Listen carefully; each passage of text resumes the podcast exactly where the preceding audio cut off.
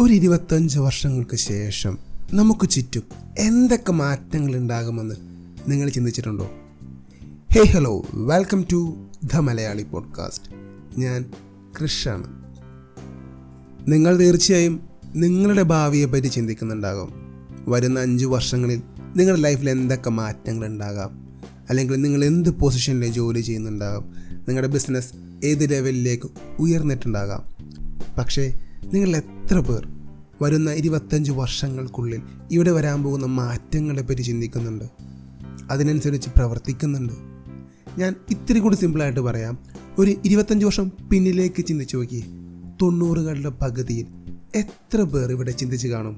ഇന്റർനെറ്റാണ് ഭാവി. അല്ലെങ്കിൽ ഒരു സ്മാർട്ട് ഫോൺ ഉപയോഗിച്ച് വീട്ടിലേക്കുള്ള എല്ലാ സാധനങ്ങളും പർച്ചേസ് ചെയ്യാൻ സാധിക്കുമെന്ന്. അന്ന് ഭാവിയെപ്പറ്റി കൃത്യമായി മനസ്സിലാക്കിയവർ പല മേഖലയിൽ ഉന്നതിയിൽ നിൽക്കുന്നുണ്ട്. ഇപ്പോൾ ആമസോൺ തന്നെ എടുത്താൽ നമുക്ക് മനസ്സിലാക്കാൻ സാധിക്കും. തൊണ്ണൂറുകളിലാണ് അവർ ആമസോൺ എന്നൊരു വെബ്സൈറ്റ് ലോഞ്ച് ചെയ്യുന്നത്. ഇന്ന് എ ടു ഇസെറ്റ് ഐറ്റംസ് നമുക്ക് ആമസോണിൽ നിന്ന് പർച്ചേസ് ചെയ്യാൻ സാധിക്കും.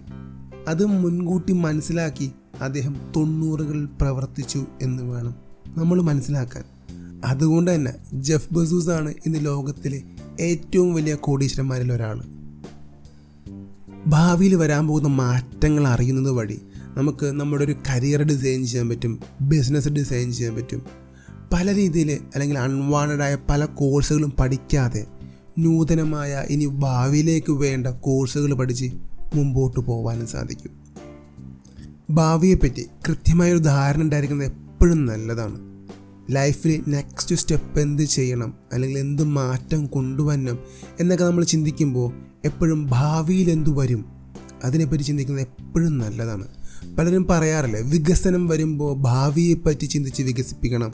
അത് തന്നെയാണ്. ലൈഫിലും നമുക്ക് ഭാവിയെപ്പറ്റി മനസ്സിലാക്കുന്നത് വഴി പല മാറ്റങ്ങളും കൊണ്ടുവരാൻ സാധിക്കും. ചെറിയൊരു എക്സാമ്പിൾ ഞാൻ വേണമെങ്കിൽ പറയാം. ഇപ്പോൾ നിങ്ങളൊരു പത്ത് ലക്ഷം അല്ലെങ്കിൽ പതിനഞ്ച് ലക്ഷം മുടക്കി ഒരു കാറ് വാങ്ങാൻ ചിന്തിക്കുന്നുണ്ടെങ്കിൽ ഒരു ഇലക്ട്രിക് കാർ വാങ്ങണോ? അതോ ഒരു പെട്രോൾ കാർ വാങ്ങണോ? എന്ന് ചിന്തിക്കുന്നുണ്ടാവും. ഒരു കൺഫ്യൂഷൻ ഇലക്ട്രിക് കാറുകൾ സ്റ്റേബിളായി വരുന്നുണ്ട്. അപ്പോൾ ഒരു രണ്ട് വർഷം കൂടി വെയിറ്റ് ചെയ്താലേ നല്ലൊരു ഇലക്ട്രിക് കാർ വാങ്ങാമെന്ന് പലരും സജസ്റ്റ് ചെയ്യുന്നുണ്ട്. അതുപോലെ തന്നെ ഇലക്ട്രിക് സ്കൂട്ടറിന്റെ കാര്യവും. നമ്മളൊരു ലോങ് ടേമിലേക്ക് എന്തെങ്കിലും ഇൻവെസ്റ്റ് ചെയ്യുന്നുണ്ടെങ്കിൽ ഫ്യൂച്ചർ അറിഞ്ഞിരിക്കുന്നത് എപ്പോഴും നല്ലതായിരിക്കും. ഇന്ന് ഇന്റർനെറ്റ് വഴിയല്ലാതെ ചെയ്യാൻ പറ്റുന്ന ബിസിനസ്സുകൾ പലരും തിരഞ്ഞെടുക്കാറില്ല. കാരണം സംഭവം കുറച്ച് റിസ്ക്കാണ് അതുപോലെ തന്നെ ഭാവിയിൽ ഒരു വർക്ക് ഫ്രം എനിവേർ എന്നൊരു ഓപ്ഷൻ തരുന്ന ഒരു മേഖലയായിരിക്കും എല്ലാവരും കൂടുതലും തിരഞ്ഞെടുക്കാൻ പോകുന്നത്. എന്ന് വെച്ചാൽ നമുക്ക് ലോകത്തിന്റെ എവിടെ നിന്നും വർക്ക് ചെയ്യാൻ സാധിക്കും? അപ്പോൾ നമുക്കിപ്പോൾ അമേരിക്കൻ കമ്പനിക്ക് വേണ്ടി നമ്മുടെ വീട്ടിൽ നിന്ന് വർക്ക് ചെയ്യാം. കനേഡിയൻ കമ്പനിക്ക് വേണ്ടി നമ്മുടെ വീട്ടിൽ നിന്നോ എവിടെ വേണമെങ്കിലും നിന്ന് വർക്ക് ചെയ്യാൻ പറ്റുന്ന ഒരു അവസ്ഥ. അപ്പോൾ നമുക്ക് ആ രാജ്യത്തെ സാലറി നമ്മുടെ വീട്ടിൽ നിന്ന് നമുക്ക് വാങ്ങാൻ സാധിക്കും. ശരിക്കും നിലവിൽ ആ ഒരു രീതിയിലേക്ക് പല കമ്പനികളും മാറുന്നുണ്ട്. വരുന്ന ഭാവിയിൽ അത് വളരെ അധികമായിരിക്കും. അതുകൊണ്ട് തന്നെ അത്തരം ജോലികൾക്ക് വളരെ ഇമ്പോർട്ടൻസ് അല്ലെങ്കിൽ കോമ്പറ്റീഷൻ കൂടും.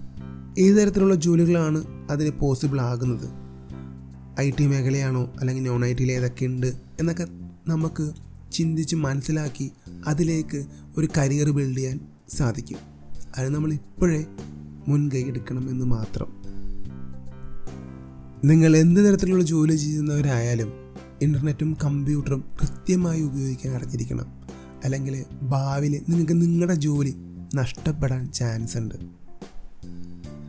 ഞാൻ നേരത്തെ പറഞ്ഞില്ലേ വർക്ക് ഫ്രം എനിവേർ എന്ന രീതിയിലുള്ള ജോലികളായിരിക്കും ആളുകൾ കൂടുതൽ ചൂസ് ചെയ്യാൻ പോകുന്നത് അതുകൊണ്ട് തന്നെ ഫിസിക്കലി ജോബ് ചെയ്യേണ്ട ആവശ്യം വരുന്ന സ്ഥലങ്ങളിൽ ആവശ്യക്കാരെ കിട്ടാത്തത് കൊണ്ട് അവിടെ സാലറി കൂടുതൽ കിട്ടാൻ ചാൻസ് ഉണ്ട്.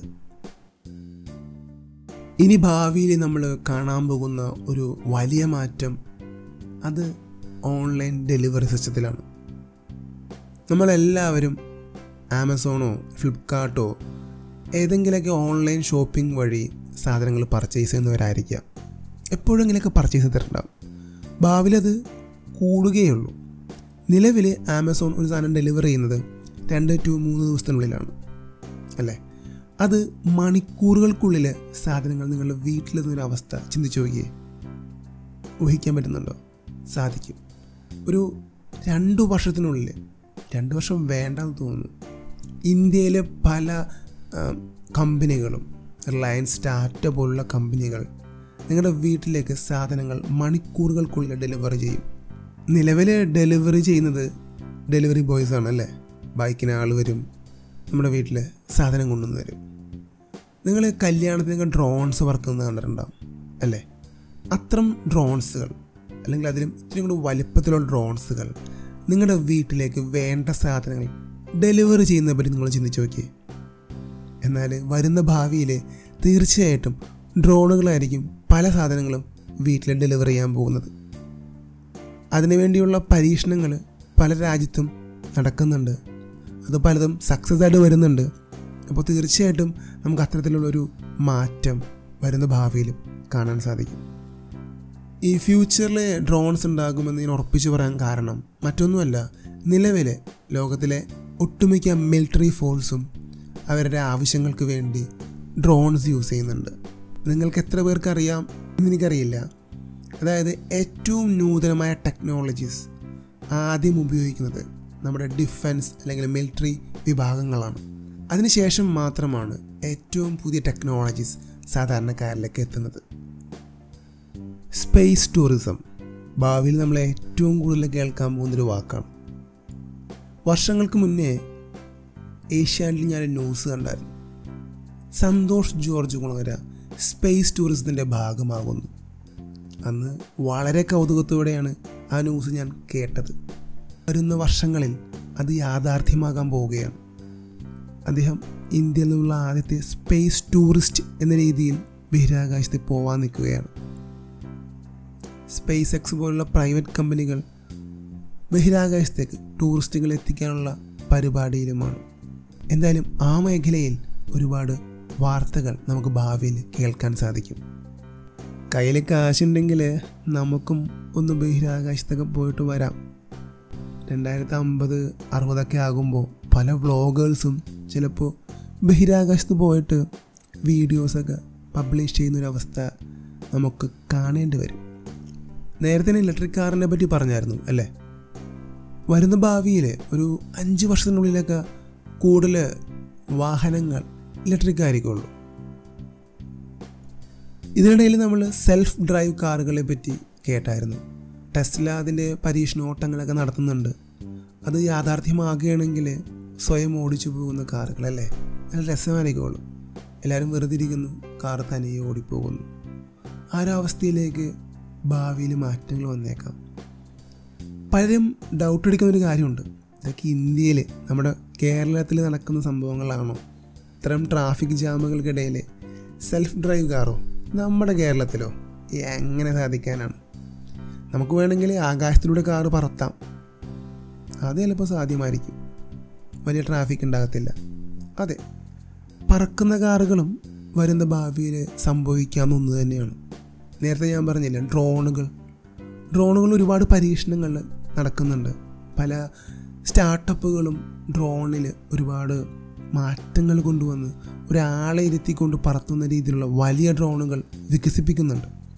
ഓസ്ട്രേലിയയിൽ അതിനെപ്പറ്റി ഒരുപാട് റിസർച്ചുകൾ നടക്കുന്നുണ്ടായിട്ട് ഞാൻ പല ആർട്ടിക്കിൾസും വായിച്ചിട്ടുണ്ട്. അതുകൊണ്ട് തന്നെ സെൽഫ് ഡ്രൈവ് കാറുകൾ നമ്മുടെ നാട്ടിൽ യാഥാർത്ഥ്യമായില്ലെങ്കിൽ കൂടി ഫ്ലൈയിങ് കാറുകൾ നമ്മുടെ നാട്ടിൽ സംഭവിക്കുന്ന ഒന്ന് തന്നെയാണ്. നേരത്തെ ഞാൻ പറഞ്ഞില്ലേ വരുന്ന ഭാവിയെപ്പറ്റി നമ്മൾക്ക് കൃത്യമായൊരു ധാരണ ഉണ്ടെങ്കിൽ നമുക്ക് അതിലൊക്കെ ഇൻവെസ്റ്റ് ചെയ്യാൻ പറ്റും. പല സ്റ്റാർട്ടപ്പുകളും ഇന്ന് ഡ്രോണുകളും അതിന്റെ എ ഐ ബേസ് സംഭവങ്ങളൊക്കെ വികസിപ്പിക്കുന്നുണ്ട്. അത്തരം പ്രൊജക്റ്റുകളുടെ ഭാഗമാകാനും അല്ലെങ്കിൽ അത്തരം രീതികൾ മനസ്സിലാക്കി പ്രവർത്തിക്കാനൊക്കെ ശ്രമിച്ചാൽ നമ്മൾ വിചാരിക്കുന്നതിലും വലുതായിട്ട് വലിയ മാറ്റങ്ങൾ നമ്മുടെ ഭാവിയിൽ കൊണ്ടുവരാൻ സാധിക്കും. വർഷങ്ങൾക്ക് മുന്നേ ഇലക്ട്രിക് കാറുകളെ പറ്റി ഞാൻ വായിച്ചപ്പോൾ എന്റെ മനസ്സിലേക്ക് ആദ്യം വന്നൊരു ഐഡിയ ഉണ്ട്. ആശയം വളരെ സിമ്പിളാണ്. സോളാർ ഘടിപ്പിച്ച കാറുകൾ. അതായത് സോളാറിന്റെ എനർജിയിൽ ചാർജ് ആകുന്ന ബാറ്ററി അതുവഴി പ്രവർത്തിക്കുന്ന കാറുകൾ. എനിക്ക് അങ്ങനെ ചിന്തിക്കാമെങ്കിൽ തീർച്ചയായിട്ടും ഇതിന്റെ പിന്നാമ്പുറങ്ങളിൽ പ്രവർത്തിക്കുന്നവർ തീർച്ചയായിട്ടും ഇതിനെപ്പറ്റിയും ചിന്തിച്ചിട്ടുണ്ടാകും. അപ്പം അതുകൊണ്ട് തന്നെ തീർച്ചയായും അത്തരത്തിലുള്ള വാഹനങ്ങൾ നമ്മുടെ വരുന്ന ഭാവിയിൽ സംഭവിച്ചു കൂടാന്നില്ല. സോളാറിന്റെയും അല്ലെങ്കിൽ ബാറ്ററിയുടെയും ഒരുപാട് പരീക്ഷണങ്ങൾ നടക്കുന്നുണ്ട്. അപ്പോൾ അതിൽ ഉണ്ടാകുന്ന അപ്ഡേറ്റ്സ് അതായിരിക്കും ഇത്തരം മേഖലകളെ വളരെ വേഗത്തിൽ വളരാൻ സഹായിക്കാൻ പോകുന്നത്. കുറച്ച് ദിവസങ്ങൾക്ക് മുന്നേ ഞാൻ എന്റെ ബ്രദറായിട്ട് ഈ ഫ്യൂച്ചറിനെ പറ്റി ഒന്ന് സംസാരിച്ചായിരുന്നു. പുള്ളി പറഞ്ഞത് ഏറ്റവും വലിയ മാറ്റങ്ങൾ ഉണ്ടാകാൻ പോകുന്നത് സയൻസ് മേഖലയിലാണ്. ഇന്ന് നമ്മൾ രോഗം കണ്ടെത്തണമെങ്കിൽ ഡോക്ടറെ കാണണം ഡോക്ടറെ ട്രീറ്റ് ചെയ്യണം ദെൻ ചെക്കപ്പ് ചെയ്യണം അങ്ങനെ അങ്ങനെ അല്ലേ? ആ ഒരു പ്രോസസ്സാണ് പക്ഷേ വരുന്ന ഭാവിയിൽ ഇങ്ങനെയൊന്നും ആയിരിക്കില്ല. രോഗം വരുന്നതിന് വർഷങ്ങൾക്ക് മുന്നേ തന്നെ ഇന്ന ആൾക്ക് ഇന്ന രോഗം വരാൻ സാധ്യതയുണ്ടെന്ന് മനസ്സിലാക്കാൻ പറ്റുന്ന ഒരവസ്ഥയിലേക്ക് എത്തും ഇപ്പോൾ നമ്മൾ ഗൂഗിൾ ചെയ്യാൻ പോകുമ്പോൾ തന്നെ ഗൂഗിളിന് അറിയാം നമ്മൾ എന്തായിരിക്കും ഗൂഗിൾ ചെയ്യാൻ പോകുന്നത്. പ്രഡിക്ഷൻസ് വരും അല്ലേ? നിങ്ങൾ എത്ര പേര് ശ്രദ്ധിച്ചിട്ടുണ്ടാവും എന്ന് എനിക്കറിയില്ല. അതുപോലെ ആയിരിക്കും നമുക്ക് വരാൻ പോകുന്ന രോഗം നമ്മുടെ ഹിസ്റ്ററി അല്ലെങ്കിൽ നമ്മുടെ ഡാറ്റ ഉപയോഗിച്ച് കൃത്യമായിട്ട് പറയാൻ സാധിക്കുന്ന സാധിക്കുന്നൊരവസ്ഥ അതായത് നമ്മുടെ ടൂത്ത് ബ്രഷ് മുതൽ നമ്മുടെ ക്ലോസറ്റ് വരെ എല്ലാത്തിൽ നിന്നും ഡാറ്റ കളക്ട് ചെയ്യുന്നൊരവസ്ഥ. എല്ലാം ഇന്റർനെറ്റായിട്ട് കണക്റ്റഡ് ആയിരിക്കുള്ളൂ. എല്ലാം എ ഐ ബേസ്ഡ് സിസ്റ്റമായിട്ട് കണക്റ്റഡ് ആയിരിക്കുള്ളൂ.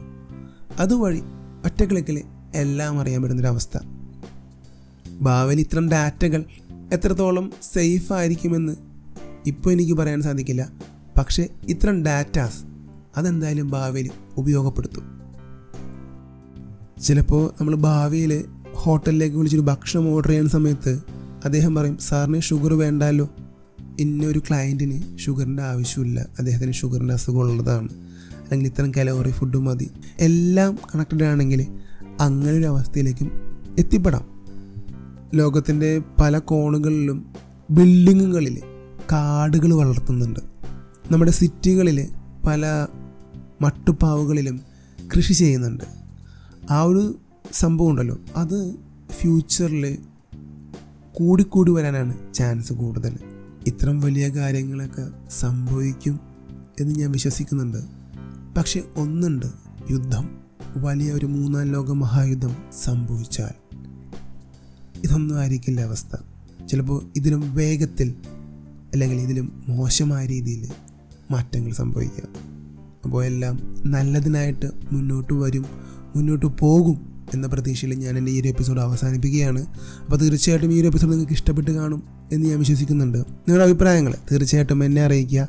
ഡിസ്ക്രിപ്ഷനിൽ ഞാൻ നമ്മുടെ വാട്സപ്പ് ഗ്രൂപ്പിന്റെ ലിങ്ക് കൊടുക്കുന്നുണ്ട്. അതിൽ ജോയിൻ ചെയ്യുക നിങ്ങളുടെ അഭിപ്രായങ്ങൾ പറയുക. പിന്നെ ദ മലയാളി പോഡ്കാസ്റ്റ് നിറച്ചാൽ ഇൻസ്റ്റാഗ്രാമിലും ഫേസ്ബുക്കിലും നിങ്ങൾക്ക് നമ്മുടെ പേജസ് കാണാൻ പറ്റും. ഫോളോ ചെയ്യുക. കൃഷ്ണലാൽ കെ ജെ എന്ന് സെർച്ച് ചെയ്താൽ ട്വിറ്ററിലും എന്റെ ട്വിറ്റർ അക്കൗണ്ട് കാണാം. ഇന്നത്തേക്ക് ഇത്രേ ഉള്ളൂ. ഈ ഒരു എപ്പിസോഡ് ഞാൻ വൈൻഡപ്പ് ചെയ്യാണ്. അപ്പോൾ Tata, bye bye.